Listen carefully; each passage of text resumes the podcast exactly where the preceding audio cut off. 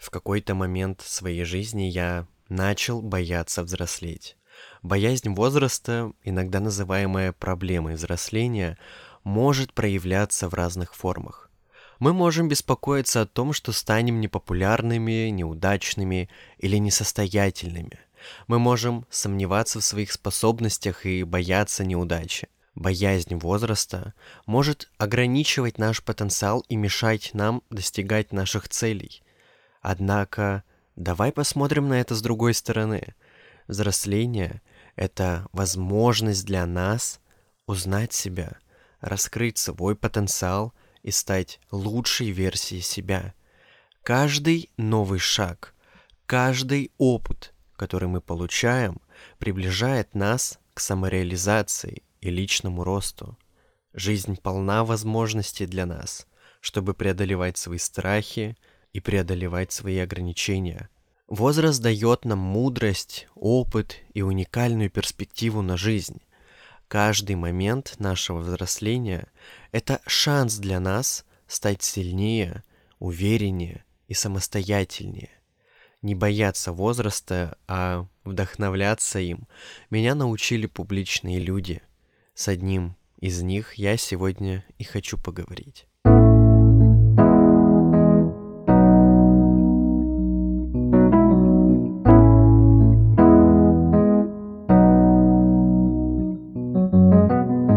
Привет, меня зовут Кирилл. Добро пожаловать на мой подкаст «Не могу уснуть». Очень часто перед сном меня посещает огромное количество мыслей, поэтому я решил их записывать, а потом с вами делиться в формате подкаста.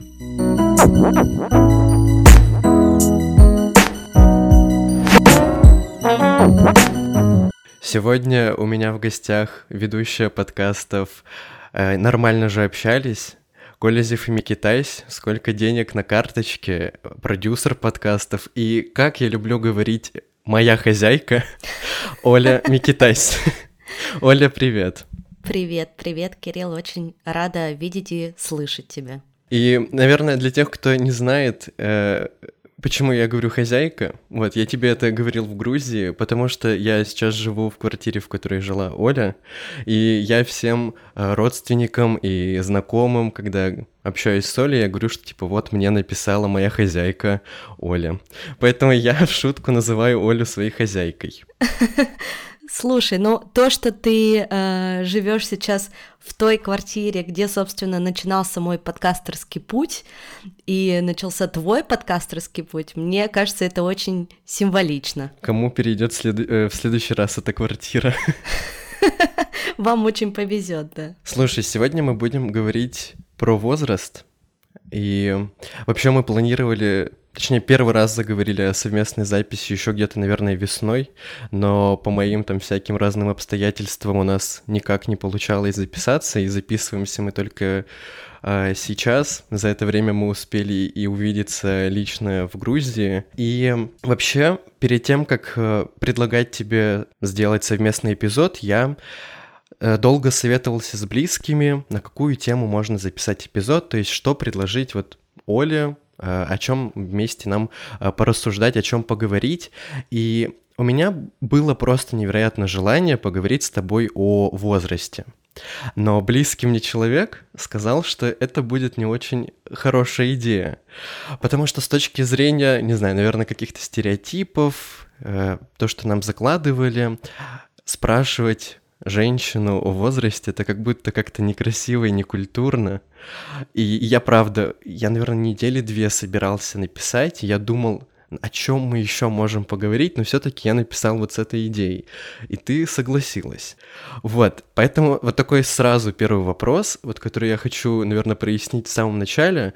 Нормально ли тебе говорить о возрасте? Не обижает ли тебя это, не задевает или, я не знаю, ну вообще окей или не окей? А, ну, во-первых, хотел сразу сказать, ты там пока говорил свой спич, ты сказал про э, слово женщина, типа спрашивать у женщины об ее возрасте. Я про себя думаю, ну спасибо, что он не назвал меня тетенькой. На самом деле сейчас твои слушатели, наверное, могут подумать, а сколько же ей лет? Типа, почему столько переживаний вокруг этой темы? На самом деле мне сейчас всего 33, не уже, а всего. Угу. И у нас с тобой довольно-таки большая разница в возрасте, 12 лет. Это действительно много, но ты знаешь, я себя на свой возраст совершенно не ощущаю. Несмотря на то, что у меня за плечами есть уже несколько бизнесов, в том числе один обанкротившийся, двое детей, старшей моей дочери 11 лет, и она сейчас просто сущий ад чтобы вы понимали, она типа уже подросток, и это просто какой-то невероятный квест. Плюс у меня уже второй муж, ну, в общем, багаж э, такой достаточно накопившийся к этому времени, но ощущаю я себя, знаешь, лет на 26, на 27, я думаю, что мы сегодня с тобой поподробнее откроем эту тему, то есть почему так, и почему я считаю, что весь свой такой молодой, э, юношеский возраст я как будто бы упустила. И только после 30 я начала это время восполнять. И я начала жить, наоборот, более как молодой человек, если это можно так повернуть э, и сказать. Поэтому нет, возраст меня ни в коем случае не смущает, и мне, наоборот, очень кайфово об этом говорить, рассуждать, анализировать, исследовать. И я думаю, что, скорее всего, аудитория твоих слушателей э, ближе всего к твоему возрасту, не к моему. И, возможно, им будет интересно немножко заглянуть за ту завесу и узнать, как там дела обстоят после 30. Короче, знаешь, я вообще э, захотел вот именно с тобой поговорить на эту тему, потому что у меня какой-то период времени был такой, я не знаю, прям какой-то жесткий страх, что в 30 лет конец жизни. Вот прям, знаешь, я не знаю почему, мне было лет 19 тогда всего, но я прям рассуждал так, что вот всего 11 лет и конец жизни, все, 30. Вот прям как будто после 30 уже ничего не будет. Я не знаю, откуда такие мысли, но я вот... Потом я пытался разобраться, почему такой страх, откуда он, почему именно 30. И мне казалось, что в 30 лет ты уже не разбираешься ни в каких мемах, ты вообще не на одной волне ни с кем. Ты вот, тебе вот надевать платок, сидеть на скамейке, разгадывать кроссворды, вот, вот такое. А потом я вот, знаешь, смотрю на тебя, слушаю твои подкасты, и слышу, как ты спокойно там понимаешь, что такое слово кринж, краш, вот такое вот. Ты спокойно об этом всем говоришь. Просто тебя слушаешь, и ты понимаешь, что мы все вместе на одной волне, и это здорово, и там вообще не важно, сколько тебе лет. И ты потом знакомишься с людьми, которые там чуть старше тебя, там, которым 24 где-то, допустим, и эти люди вообще ни в чем не разбираются, то есть они не знают, что такое вот даже вот это слово кринж, они не понимают. И тогда вот меня как раз осенило, что, наверное, дело-то и не в возрасте, а дело э, в человеке, что кто-то и в 24 может быть никаким, который не понимает ничего такого актуального и современного, и люди, которые, может быть, и 50, и 40, и 30, и они будут э, с тобой вместе на одной волне, и им будет комфортно обсуждать что-то, э, не знаю, общее. Вот, поэтому я прям очень хотел с тобой поговорить по этому поводу. И ты вот сказала, что ты не ощущаешь себя на свой возраст и ощущаешь себя младше. И я вот хотел спросить, Всегда ли ты ощущала, что ты вот как будто младше? Внутреннее ощущение твоего возраста, оно как будто немного другое. Угу. Отличный вопрос. А, но сначала бы еще хотелось тоже немножко добавить э, к тому, что ты только что сказал, про ролевую модель, да, что тебе кажется, что в 30 лет жизнь заканчивается, потому что когда мы были маленькими, когда мы были детьми, перед нами была абсолютно другая ролевая модель взрослых. Они были другие. Да, можно много рассуждать, что выпало на долю наших э, бедных родителей, да, и 90-е, потом взрывные 2000-е, и вот это вот все, а, плюс поколение бабушек, это различные войны, и это тоже очень тяжело. И это, конечно, а, сказывается и на внешности, и на мироощущении, и на всем остальном. Поэтому у нас просто была другая ролевая модель, которой мы очень страшились. То есть как будто бы все, там конец. А если отвечая а, на твой вопрос, то нет, ты знаешь, я не всегда себя ощущала очень молодой, и я тоже очень боялась 30 лет. Угу. На самом деле, а, когда мне было лет 20, 21, то есть я была твоей ровесницей, я чувствовала себя очень взрослой, потому что все мои ровесники а, на тот момент ну, были, знаешь, такими немножко инфантилами, гуляли, тусили, жили свою лучшую жизнь. А я в 20 лет уехала от родителей, начала э, жить вместе со своим парнем, потом поженились. И так как мы оба были из не очень богатых семей, а наше окружение это были дети в основном богатых родителей, и нам, конечно же, тоже хотелось красивой жизни чего ж греха таить. И мы тогда начали очень много работать. И вот именно в тот момент, в 2021, когда мы работали 24 на 7 на нескольких работах, параллельно учились, заканчивали институты, я себя чувствовала, приходя домой, взрослой, тетей, 30-летней, которую уже помотала жизнь. Потому что с утра я ходила на учебу, потом я ходила на работу официанткой, а по ночам э, у нас на тот момент уже была машина с э, моим молодым человеком. Мы доставляли заказы компании, помните, может быть, такую косметическую компанию, или, может быть, она сейчас есть, Мэри Кей. В общем, мы забивали полную тачку этих коробок с косметикой и, значит, до самой ночи развозили по Екатеринбургу эти посылочки. В общем, мы выбрали путь такой зарабатывания денег, потому что нам очень хотелось хорошо жить. И потом этот момент как-то очень резко произошел, я даже его не сильно, мне кажется, отрефлексировала. А, мы поженились, и через год у меня родился ребенок. То есть я стала мамой в 22 года. Ни у кого из моих друзей, подруг не было тогда детей. И я в этом окружении была одна с маленьким ребенком. Не сильно на самом деле к этому я была готова. Но вообще к рождению детей невозможно подготовиться, тем более в 20 лет. И вот именно рождение ребенка очень сильно тоже повлияло на мое ощущение возраста. То есть уже тогда, в 22 года, родив первую дочь, я чувствовала себя прям тетенькой. Ну, ты знаешь, я еще набрала 20 килограмм. Была 50 килограмм, стало 70. Я считаю, что вес тоже очень сильно влияет на твое вот это ощущение возраста, легкости, подвижности. Ну, в общем, были разные периоды. Вот. А про то, что 30 лет очень страшит. Но вот ты столкнулся с этой мыслью в 19 лет, а на меня накатила такая волна страха в 29 лет, как раз накануне моего 30-летия. То есть мне было так страшно, при том, что меня окружали люди, которым больше 30. Я видела, что они продолжают жить, угу. что жизнь после этого не останавливается, но все равно этот внутренний страх, он был просто всепоглощающим. Плюс я на тот момент была уже 13 лет в отношениях э, с двумя детьми, и отношения мои катились просто вниз кубарем с горы. Но в целом я не чувствовала себя счастливой. То есть, подойдя к вот этому рубежу 30 лет, я чувствовала себя глубоко несчастной в несчастливых отношениях с двумя детьми, с маленькой зарплатой. Что там дальше? Типа, все только хуже, похоже, будет.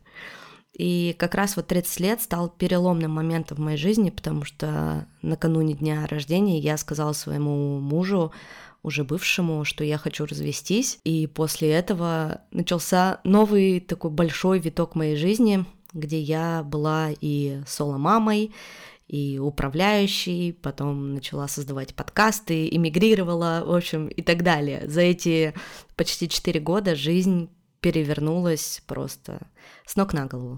Слушай, ты сказала, что ты тоже в какой-то период времени боялась взросления, не знаю, ну, допустим, вот, это, вот этой цифры 30, а вот что именно, не знаю, примерно скрывалось за этим страхом, то есть чего именно? Как будто мы же боимся не самой цифры 30, а чего-то другого, чего-то глубже. Я думаю, что здесь несколько факторов, что как будто бы, во-первых, после 30 ты начнешь физически сразу стареть, да, и вот эти вот все мемы про то, что суставы болят, и... Сейчас почему-то уже в 20 так шутят. Ну вот, все видишь, все меняется. Подростками тоже теперь становятся в 11 лет, а не в 14 и не в 15. Да, что как будто бы ты после 30 начнешь э, разваливаться физически, и как будто бы твоя жизнь потеряет краски, что ли, при том, что я не могу сказать, что моя жизнь была супер наполнена красками до 30 лет, но казалось, что будет еще хуже.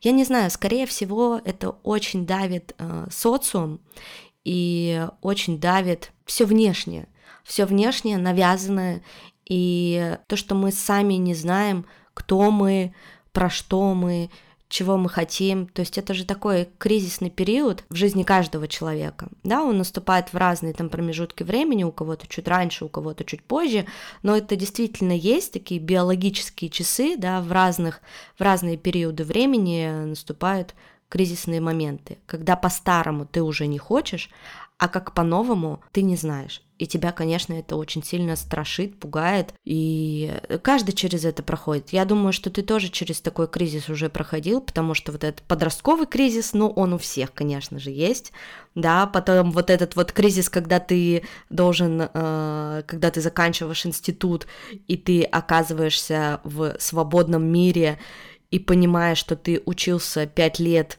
на, ну, как у меня было, например, на горного инженера, но ты не хочешь быть горным инженером и сидеть в администрации разбирать эти бумажки.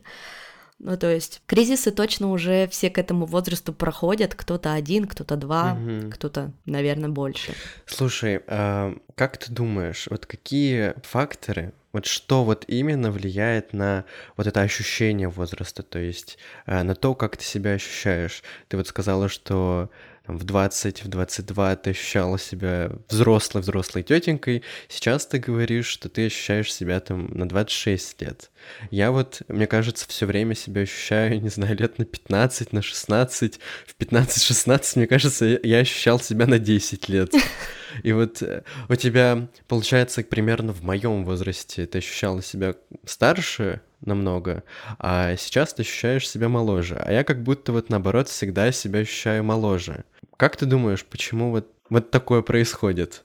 Угу. Хороший вопрос, не знаю, смогу ли я на самом деле на него ответить. Э, мне почему-то первое пришло в голову что-то про ответственность, с другой стороны, про ожидания, которые мы на себя возлагаем. Да, тот груз, который мы кладем в свой рюкзачок, да, и который у нас висит за спиной. Да, сейчас у меня намного больше задач, намного больше ответственности я сейчас несу, нежели то, что было там со мной в 21 год. Угу.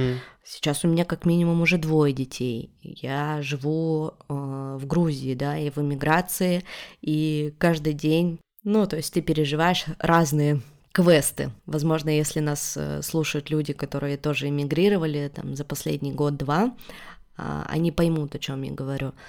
И отношение твое, ну, мое в этом случае, ко всему тому, что в моей жизни происходит, оно стало как будто бы более простым, что ли.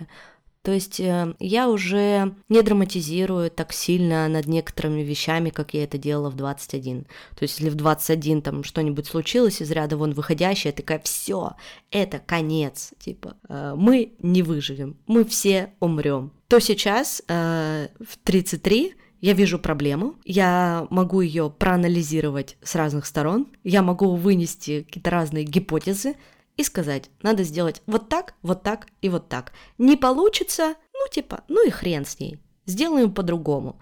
Понимаешь, то есть как будто бы я стала проще относиться к жизни. Угу. Вот я про что. То есть как будто это, наверное, про, не знаю, отношение к самой жизни, про, не знаю, твое мироощущение какое-то. Ты вот про это, да, говоришь? Думаю, что да, и я стала меньше требований предъявлять к себе. Угу. Мы как раз буквально вчера с мужем а, говорили о том, что а, о женщинах. Есть очень много красивых женщин с кудрявыми волосами. Знаешь, вот такие вот кудряшки у них просто шикарные, такая огромная копна волос. И они такие красотки, такие естественные, знаешь, такие муаны. И этим девушкам плюс-минус 30 лет. И когда ты видишь их фотки 20-летних, а, они свои кудряшки распрямляли утюжком, подводили губы карандашом, делали тоненькие черные брови и выглядели как настоящие тетеньки, понимаешь? Угу. То есть как будто бы они в 20 старались быстрее повзрослеть, и не могли принять себя, да, то есть вот это про выпрямление волос кудрявых, реально очень красивых, про яркую косметику, я считаю, что это очень много в этом про непринятие себя, настоящий, естественный. А в 30 как будто бы эта шелуха вся уходит, и ты реально смотришь на себя в зеркало, ты видишь свои шрамы, а, ты видишь свои небольшие растяжки на теле, да, у тебя появляется, возможно, маленький животик, и вот это вот все, тут пару седых волос, и ты такой, вау, я такая красивая или я такой красивый в естественном своем обличии. И тебе уже не нужен никакой утюжок, тебе уже не нужен никакой карандаш для губ. Это мы говорим сейчас про ну вот, обычную, про обычную жизнь, знаешь, потому что я, правда, по себе тоже помню, я раньше, прежде чем выйти из дома, я наносила тонну косметики. Я делала укладку, я там э, делала тон, губы, э, подводки, ресницы, вот это вот все. После 30 я просто расчесываю брови, наношу румяна, причесываюсь а, или делаю хвост, и мажу губы, губы гигиенической помадой. И мне кайфово в этом, и я чувствую себя красивой. А если бы я сделала это в 20 лет, ну, типа, такая, а, что? Так даже невозможно выйти на улицу. Понимаешь? То есть, как бы, как будто бы к 30 ты начинаешь больше принимать себя в той, в той естественной красоте со всеми своими плюсами, минусами, скиллами и всем прочим. И тебе в этом становится гармонично. Угу. Ты такой, ну, окей. А ты думаешь, что это вот приходит с возрастом такое понимание?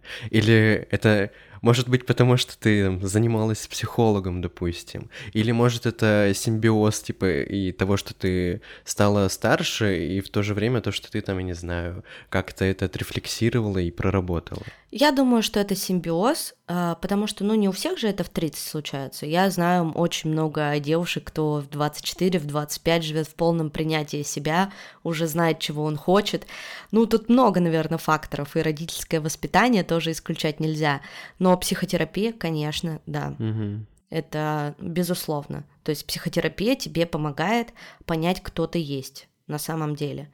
И помогает тебе почувствовать, а, чего ты хочешь, как ты хочешь, с кем ты хочешь. Вот тоже даже про отношения. Тоже буквально вот вчера мы с мужем об этом разговаривали, что ты уже не будешь размениваться на, ну, более-менее какие-нибудь вариантики. Угу. Понимаешь? То есть я просыпаюсь со своим мужем каждый день, и я понимаю, что я хочу здесь быть. Хочу рядом просыпаться с этим человеком. Но каждый из нас при этом понимает, что может наступить такой момент, когда мы проснемся, посмотрим друг на друга и поймем, что как бы что-то не то. И либо мы пойдем к психологу, либо если мы поймем, что психолог нам уже не поможет, мы просто возьмем свои чемоданчики и разъедемся. И мы не будем тянуть эту лямку бесконечное долгое количество времени, потому что потому что нам уже не 20 и не 25, и жизнь идет, часики тикают, и тебе кажется, что как бы, ну, ты все равно, ты ощущаешь, что ты стареешь каждый день, что времени у тебя все меньше, меньше и меньше с каждым днем, да, то есть завтрашнего, э, вчерашнего дня уже не будет. И вот это понимание тоже таких глобальных э, процессов, да, и вот этих биологических часов, я хочу, чтобы мой каждый день был счастливым. Я хочу каждый день просыпаться с любимым человеком. А если это мне не любимый человек, то я не буду с ним просыпаться на протяжении 10, 20, 30 лет только потому, что так принято обществом, понимаешь? Угу. Ну, то есть как будто бы больше смелости стало и больше чувствования себя. Ты вот сказала, тикают часики, завтрашнего дня не будет, я хочу быть счастливой. Вот эти мысли не пугают? Ты знаешь, нет, а, сейчас не пугают. То есть ты к ним относишься, вот как ты сказала, что я хочу просто быть сегодняшний день счастливой, завтра хочу быть счастливой. То есть ты к этому вот так подходишь? Да, у меня есть все равно горизонт планирования, ну, там, на несколько месяцев, да, что бы мне хотелось реализовать.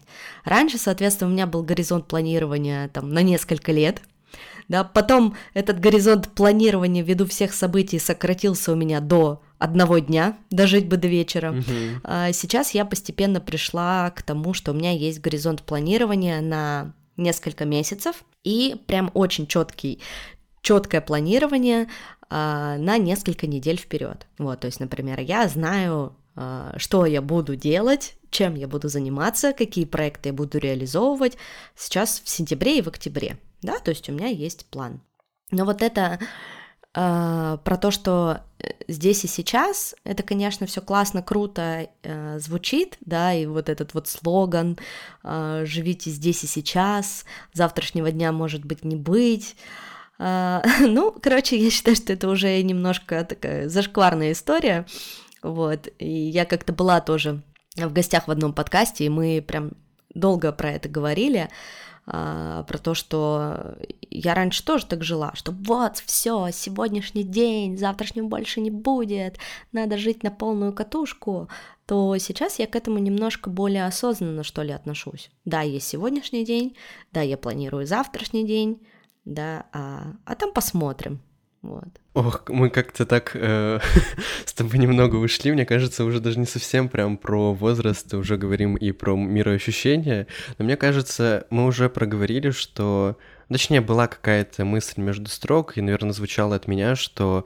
возраст — это, скорее всего, больше про цифру, просто в паспорте, и что вот есть э, разные люди, и они по-разному себя ведут, и неважно во сколько лет, кто-то там э, глупо себя ведет и, там, не знаю, в 40, а кто-то довольно мудро поступает, там, не знаю, в 25.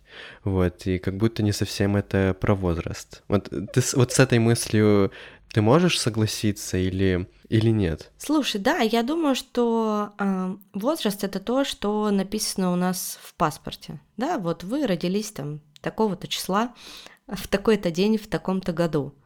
И да, это влияет там на многие факторы, но, скорее всего, больше бюро- бюрократические. Но то, что как ты себя ощущаешь, ну, ты так можешь ощущать себя в разном возрасте. Я знаю многих женщин, у которых в 50 открылось второе дыхание. Хотя сейчас меня 50, знаешь, тоже пугает. Я такая, что? Какие 50? Типа, что мне когда-нибудь будет 50? Э, совсем-совсем не верится. Но я смотрю на этих женщин, они счастливые, довольные, путешествуют. У них выросли дети, я очень жду, конечно, этого момента, когда мои дети вырастут и свалят наконец-то из дома. Я буду предоставлена сама себе. А, ну, мне кажется, любой родитель об этом мечтает, особенно в какие-то такие кризисные периоды взросления своих детей. А, ну, в общем, да, с одной стороны, типа страшно, что там, что там дальше будет, как там 50, но с другой стороны, есть и плюсы, да, ты уже вообще никому ничего не должен, ну, типа, окей, ты уже сам живешь свою жизнь, и ты можешь ее прожить так же прикольно, а, как это ты делал в 20 лет. Ходить по клубам, тусоваться с друзьями, гулять по ночам и путешествовать. Ты ни к чему не привязан, а главное, скорее всего, у тебя уже к этому времени есть деньги. Ну, вот слушай, вот как раз э, я вот смотрю твои сторис, читаю твой канал, и я вижу, что... Точнее, вот ты, по-моему, вот недавно выкладывала в сторис, что когда вы отмечали 100 тысяч прослушиваний на твоем подкасте, вы еще были в Екатеринбурге, вы тоже отмечали, и, по-моему, там или в этот же день, или там через несколько, видел, как э, твои девочки танцевали на улице, как вы... Ты рассказывала, что вы вместе... Ну, ты берешь их тоже иногда там на тусовке куда-то. Как будто даже и с наличием детьми, э, детей у тебя жизнь вот так не меняется. Mm-hmm. Ну, то есть, э, вот как ты говоришь про 50, что их не будет, и будут деньги, и будут тусовки. Ну да, слушай, но это только так кажется. Конечно, я уже освоила вот этот материнский навык, когда ты начинаешь детей интегрировать в свою жизнь. А, и когда они ходят вместе с тобой на тусовки, и когда вы ходите вместе в гости, или к вам приходят гости, да, дети там тусят своими делами, занимаются. То есть моя сейчас главная задача, ну и вообще всегда была, особенно с появлением второй дочери, а, сделать так, чтобы дети не были вот этим мешающим фактором для того, чтобы я жила свою жизнь. Потому что у них есть своя жизнь, да, несмотря на то, что они очень маленькие, свои интересы, да, свои какие-то хотелки – и у меня есть моя жизнь. Но моя жизнь первостепенней. Мои желания выше, чем их желания. И поэтому, если вы хотите классно тусить, веселиться, видеть счастливую маму, то пожалуйста, интегрируйтесь в мою жизнь. Тусуйтесь вместе с мамой. Да, я тоже очень много в своем подкасте в «Нормально же общаюсь» рассказываю о том, как, как вообще проходит мое материнство. Ведь у него тоже было много взлетов и падений, да, я была сначала из тех матерей, которые вот я же мать, да, которые трясутся над своим ребенком и чуть ли не заклеивают лицо ему стикером в социальных сетях, до вот такой свободной мамы, которая может пойти на гастрофестиваль и 10 часов с трехмесячным ребенком тусить на фестивале еды, где тысячи людей. Разные были периоды, и все через пробы и ошибки. Но в итоге я пришла к тому, что а, дети должны быть интегрированы. Но, конечно, ты спросил, что типа вот 50, там их уже не будет, а, вместе со мной мы не будем жить вместе. Блин, дети просто это огромная ответственность. Да, это все классно звучит, что как бы ты их интегрируешь, но, например, вот сейчас э, в эмиграции у нас нет возможности ходить в государственную школу, а чтобы ходить в частную школу а, и в частный детский сад, ну, в год это стоит 7 тысяч долларов все вместе, школа и сад. И я понимаю, что если бы там детей в моей жизни не было, то эти 7 тысяч долларов я могла бы потратить на поездку на Бали, к примеру. Понимаешь? Или купить себе прикольную тачку и путешествовать по Грузии. Ну, какие-то такие моменты. Плюс я понимаю, что я не могу с мужем уйти гулять э, на всю ночь, э, по городу, ну, потому что мы не можем оставить двоих детей дома одних. А в эмиграции у нас никого нет, ни бабушек, ни дедушек, никого. И ты, получается, все равно так или иначе привязан к детям, несешь за них ответственность финансовую, ну и как бы просто человеческую ответственность. Вот. А потом, конечно, когда они отправятся в свободное плавание, можно уже кайфовать. Можно просто подарок на день рождения присылать. Какой-нибудь наш денежный сказать, вот, ни в чем себе не отказывайте. Слушай, а раз заговорили, ты сказала про детей, и у нас вообще э, тема про возраст. Вот у меня, короче, несколько одноклассниц уже э, сделали бэбиков, а я просто, знаешь, думаю об этом, что вот у меня бы был сейчас ребенок, и меня это просто вот жутко пугает. Я, когда захожу в магазин, я просто прохожу вот мимо полок вот с всякими подгузниками, там, детским питанием, я смотрю на эти цены, и такой ужас, ужас, что я как будто только вот там недавно вышел на какую-то, э, не знаю, сумму денег, на которую мне ком- комфортно жить, и как будто это вообще меня очень сильно пугает, и мне кажется, просто еще появляется куча разных страхов, там, связанных с ребенком. И вот мне просто интересно, как-то повлияло на твое взросление, что ли, э, появление там, детей. Да, да, я же об этом еще вот немножко в начале сказала, о том, что я стала прям гипер взрослой, одной единственной в нашей компании, вообще в моем окружении, кто, у кого появился ребенок в 22 года. Это жестко перепрошивает вообще твое сознание, твои приоритеты, твой уровень ответственности и всего, что к этому прилагается. И сейчас э, с кем я общаюсь, и кто такой, ой, так было бы прикольно завести ребенка, это так интересно, это так классно, это же такой вот человек. Я говорю, так, если у вас есть возможность сделать это попозже, то лучше сделать это попозже. И пожить, и покайфовать для себя, и попутешествовать, и ни в чем себе не отказывать, и встречаться с разными партнерами, исследовать, исследовать, исследовать себя, а, потому что можно столкнуться с тем, вот с чем столкнулась, по сути, я, что я в 30 лет не знала, кто я и про что я. Вот я как бы мать, ну вот я жена, а кто я на самом деле? То есть я абсолютно, ну как бы пропустила этот момент, где я изучала себя, где я пробовала разное, где я встречалась с разными партнерами. Я с 16 до 30 лет была в отношениях. Ну, типа, come on, too much, нет?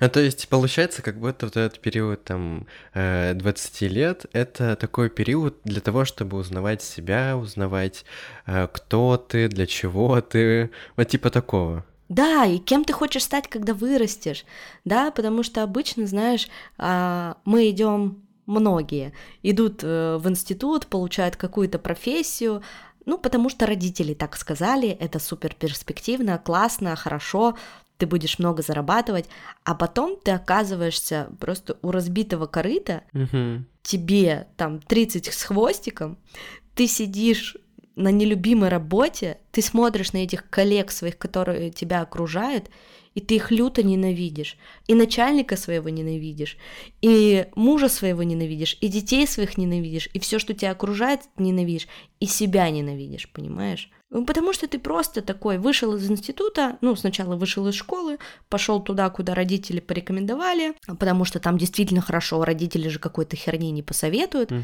А, институт закончил, да, пришел куда-то в какой-то офис, сел и сидишь. И я знаю множество примеров таких историй.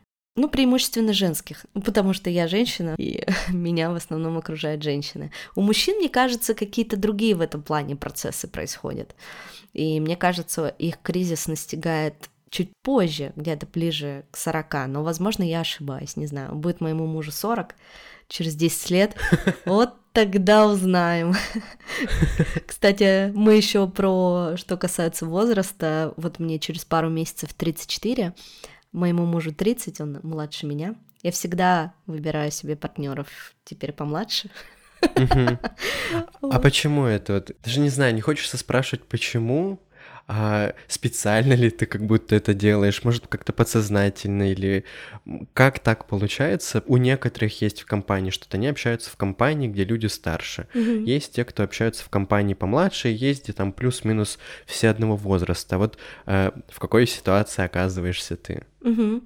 А, ну, если про отношения, вот мне 34, да, мужу 30, и он сказал тут пару дней назад, что когда мне исполнится 34, я буду самой взрослой, а, ну, типа, я буду единственной э, женщиной, как бы, в его списке, такой старой, с таким возрастом.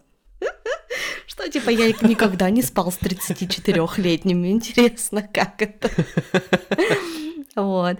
А насчет партнеров, слушай, я думаю, что это подсознательно происходит. Да, то есть по твоим каким-то мироощущениям. Я не могу похвастаться каким-то огромным послужным списком и сказать, что у меня было очень много партнеров.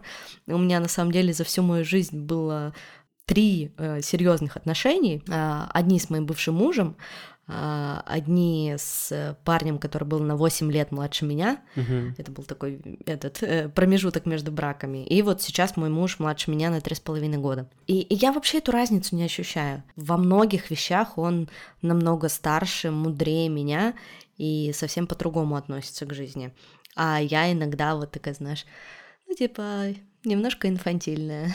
А вот просто, знаешь, такой вопрос был, потому что вот слушаешь, смотришь кого-то, и э, девушки, женщины говорят, что вот они специально ищут партнера, который был бы там старше их лет на 10-15. Ну, окей, там даже не важно, сколько, какая разница будет в возрасте, им просто важно, чтобы партнер был старше, потому что он там умнее, богаче, опытнее и вот э, так далее по этому списку. А не факт, не факт. То есть это ты опровергаешь эти мысли? А, слушай, я думаю, что здесь э, кому что. Вот эту тему про то, что девушки выбирают себе партнеров старше, ее, конечно, можно поисследовать точно так же, как и те девушки, которые выбирают партнеров младше. Знаешь, если выбирают старше, значит, ей не хватало отцовской любви, и она ищет себе папочку. Угу. А если выбирают младше, значит, ей э, нужен там какой-нибудь сынок или что-нибудь такое. Ну, мне кажется, что ой, тут очень много зависит от воспитания, от воспитания, от окружения, а, от друзей, от компании, от родителей, слишком много факторов. А именно что касается друзей, ты спросил, какая у меня компания и с кем я общаюсь. У меня есть две лучших подруги, и они обе старше меня. А, одна старше на 4 года, другая старше на 2 года. А, но я тоже совершенно не ощущаю эту разницу. Но если посмотреть там с другой стороны, вот это две мои лучшие подруги. А с другой стороны, есть у меня друзья-парни. Мгм. И друзья-парни все младше меня. Ну, то есть им там 24-25. Старше никого нет. Ну, то есть я не знаю, от чего это зависит. Ну, то есть как будто бы с подругами мы на каком-то другом уровне, знаешь, как будто бы более глубоком, что ли. А с парнями мне кайфово. По магазинам ходить, пиво попить, вот знаешь, покайфовать, поржать, кого-нибудь пообсуждать. Плюс они мне рассказывают всякие разные новые тренды, и все такое. И мне как бы с ними кайфово, мне с ними весело. А вот в глубину я иду э, со своими подругами больше. То есть там, знаешь, что-нибудь пофилософствовать, и вот это вот все поговорить про житье, бытие, проблемы, и вот это вот все. А с парнями нет, мы типа не говорим с ними про житье, бытие, проблем, мы с ними просто кайфуем. И вот я вот в этом вот балансе мне очень-очень комфортно. То есть, понимаешь, когда у меня случается какой-то запрос, что я такая очень сильно погрузилась в себя, что-то, знаешь, вот это вот все, я такая, о, надо срочно встретиться с Женей, пойти с ним попить кофе, всех обсудить, чё кого, ла-ла-ла, расслабиться, да, он приносит, эти люди младше меня, они приносят в мою жизнь больше воздуха, Мгм. понимаешь? То есть больше такого, больше легкости. Они меньше заморачиваются за жизнь. Почему мне очень нравится общаться с людьми, которые младше меня, что они как будто бы не такие замороченные. То есть у нас уже у всех, у меня, у моих подруг, там, бывшие мужья, дети, разговоры о важном в школах. Не знаю, можно ли у тебя материться в, подкасте.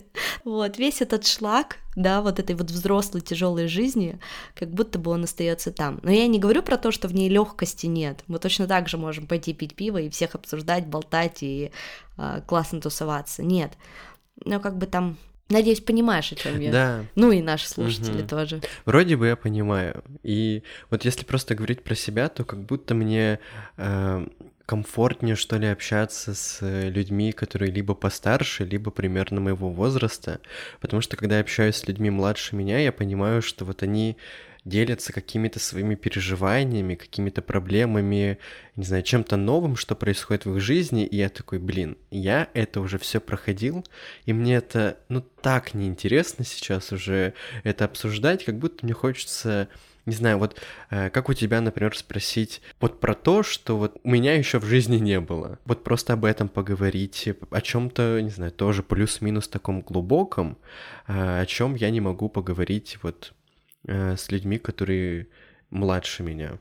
Вот поэтому у меня как будто немного такая другая ситуация, Мгм. не как у тебя. Ну, это тоже прикольно. То есть ты... Здорово, что ты как бы чувствуешь то, чего ты хочешь в отношениях, да, и ты себе отдаешь отчет.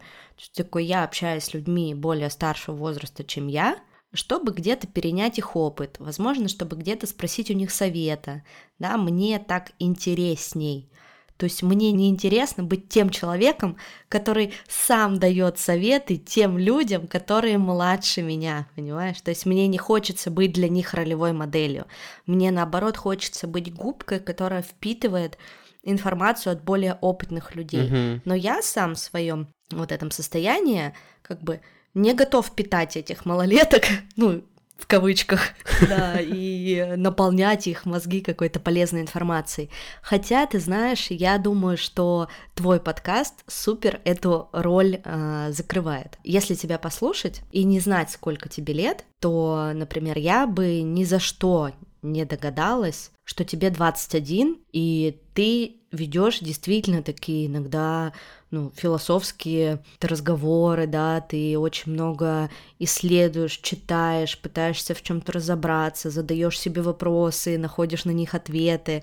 То есть это совершенно как будто бы не похоже на человека, которому 21 год. И, возможно, вот такой формат твоего подкаста именно закрывает вот это вот самое онлайн-общение с теми людьми, которые младше тебя. То есть ты с ними делишься этой информацией не лично, а через подкаст. И они слушают и думают, блин, какой умный, мудрый чувак, какие он классные, интересные вещи говорит. А что, если я тоже так попробую?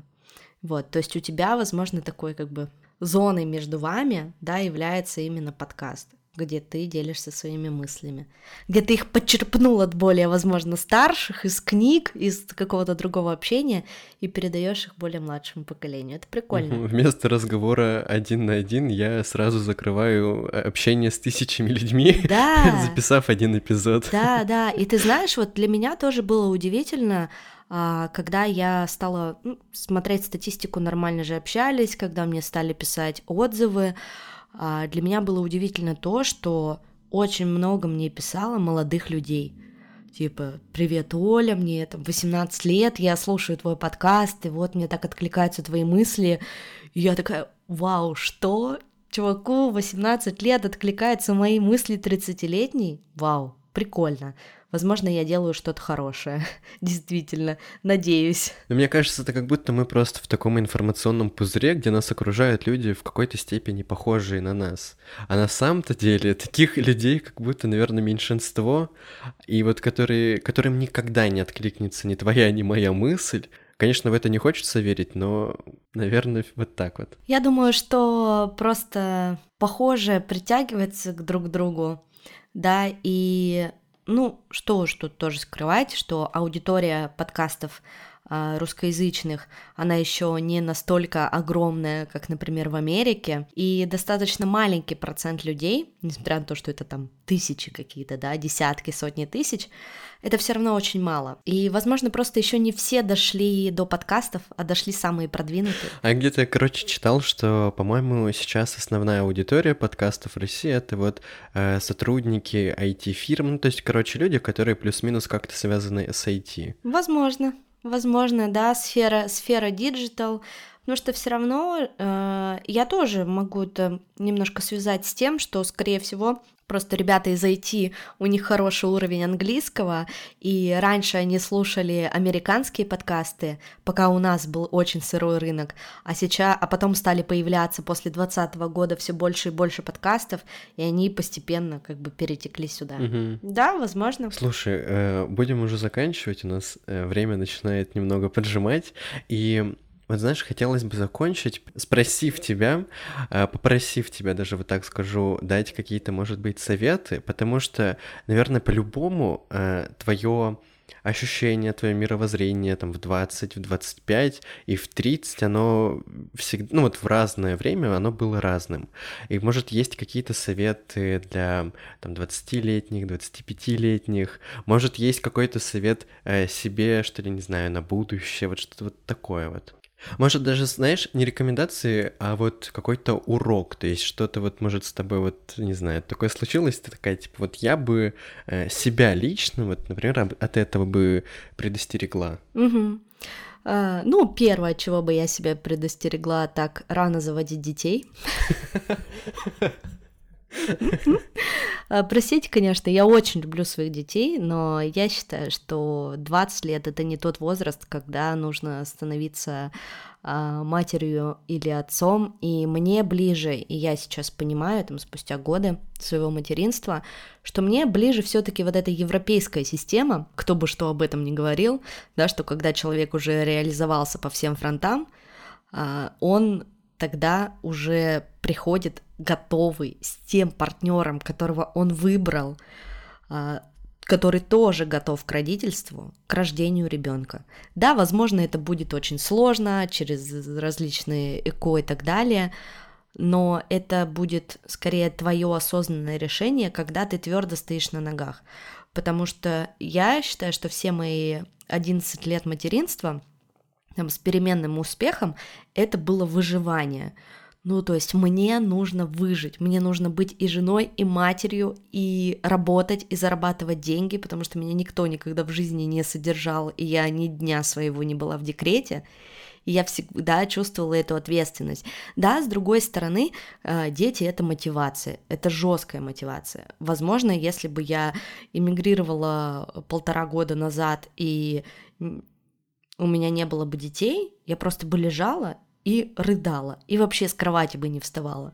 Но я знала, что мне мои дети в соседней комнате сидят, голодные, в гаджетах, а меня очень совесть мучила, что они целый день сидят в гаджетах, и им нужен свежий воздух. Ну, то есть я себя просто за шкирку поднимала, мы шли на улицу, там что-то ели пили, разговаривали, и как бы по сути я считаю, что дети очень э, большую внесли, э, ну, такую лепту в то, что я первый период иммиграции э, пережила довольно-таки быстро и без особых, наверное, таких, ну знаешь, падений, может быть, потому что я думаю, что там вообще было очень недалеко до э, диагноза депрессии, потому что, правда, было тяжело. Вот, поэтому, да, дети, конечно, это сложно, но они могут быть мотивацией. И вот я бы порекомендовала, конечно, подходить к родительству более осознанно, угу. и уж что там, знаешь, греха таить. Ты сказал, что смотришь на цены на подгузники в магазине, и тебе становится страшно. Мне каждый день страшно, когда я смотрю на цены в Тбилиси угу. и просто кладу продукты в свою корзину, потому что все мы знаем, какой сейчас курс и вообще уровень жизни.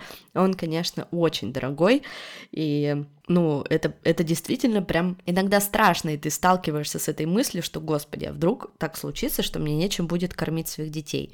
Но тут помогает психотерапия, я начинаю в своей голове сразу все раскладывать по полочкам, нет, такого никогда не случится, все окей, живем дальше, работаем, ты классный специалист, у тебя все получится, э, реклама в подкаст будет покуп- э, продаваться, и вот это вот все-все-все на свете. Дальше я бы всем, наверное, порекомендовала ходить к психологу. И чем раньше, тем лучше. Потому что если нам кажется, что у нас нет проблем и вообще у нас все классно, то, скорее всего, сто процентов вам нужно идти к психологу. И психотерапия, чем раньше она появится в жизни каждого человека, тем эта жизнь будет проживаться более качественно. Я очень жалею, что я к этому пришла все-таки только в 30 лет, потому что, возможно, если бы психотерапия раньше появилась в моей жизни, то я была бы вообще уже на другом уровне э, развития, заработка и всего остального, потому что психотерапия действительно влияет на все сферы жизни. Ну и еще я бы, наверное, порекомендовала выбирать тех партнеров, а, с которыми вы чувствуете себя счастливыми, и не размениваться на меньшее. Вообще не только относительно партнеров, а вообще жизни, работы, а, окружения, друзей. А, всегда для себя выбирать все самое лучшее и то, от чего вы получаете удовольствие. Потому что жизнь одна. Кайфуйте!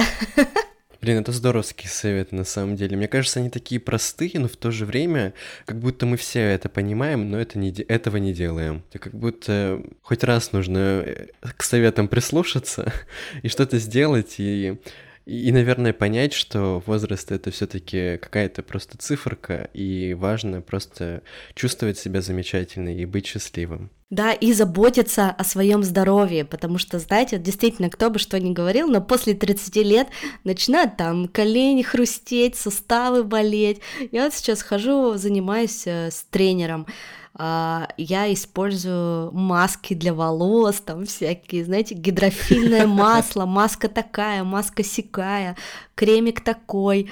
До 30 лет я не пользовалась вообще ничем. Ну, типа, я даже ботокс уколола первый раз в 31 год. То есть у меня идеальное лицо. При том, что я не скажу, что у меня идеальный образ жизни, у меня есть э, зависимости, в том числе никотиновые. Я с 16 лет э, курю крепкие сигареты, и как бы это вообще не ок. Э, но при этом я чувствую себя отлично, и как будто бы моя жизнь м, супер сбалансирована. В ней есть все, что нужно. И плохое, и хорошее.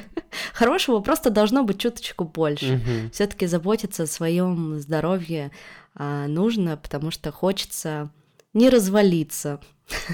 Ну, то есть, короче, важно быть э, счастливым, заботиться о своем здоровье, э, находить какой-то баланс между плохим и хорошим в своей жизни, то есть понимать, что это нормально, что есть и хорошее, и есть что-то плохое, и это просто жизнь, и, короче, просто жить и кайфовать и, и все будет здорово. Да, да, и прислушиваться к себе почаще. И, как говорят все психологи, спрашивайте себя почаще, а что я сейчас чувствую? Ну вот, что-то из этого. Ну все, наверное. Большое тебе, Оля, спасибо. Мне, мне очень понравился этот разговор. Мне кажется, мы бы смогли еще очень-очень долго проболтать. И, и снова отходить от темы возраста, и возвращаться, и уходить куда-нибудь э, в материнство, в, в, в приобретение детей, так скажем, и во всякое прочее. Да, спасибо тебе тоже большое. Я была очень рада провести этот час с тобой. Надеюсь, нашим слушателям, твоим слушателям было интересно э, послушать наш разговор, и каждый возьмет для себя то, что он хочет взять и то, что может пригодиться ему в его жизни. Еще вот смотрю на э, картинку позади тебя. Ты, по-моему, сидишь в спальне. Да. Да, там серая дверь за твоей спиной, э, белые стены, белый потолок. Я помню, сразу у меня всплыла картинка, как я беременна Мирой. Это был 2000, начало 2017 года. Мы делали ремонт в этой квартире. Э, как мы поехали выбирать эти двери я такая, мне нужна бело-серая квартира, потому что меня все цвета раздражают. Вот, и как я красила эти стены, и как мы эти двери устанавливали, господи, все задолбались. В общем, я желаю тебе очень много радостных моментов э, в месте, где э, действительно жила любовь, и где я была очень счастлива, и я рада, что именно ты а, живешь в этом доме и пишешь там свой подкаст, которому я желаю очень много-много прослушиваний, рекламодателей и денег, чтобы тебе было платить, чем мне за квартиру. Спасибо большое. В общем, подписывайтесь на Олю, ссылка будет в описании. Всем пока. Пока.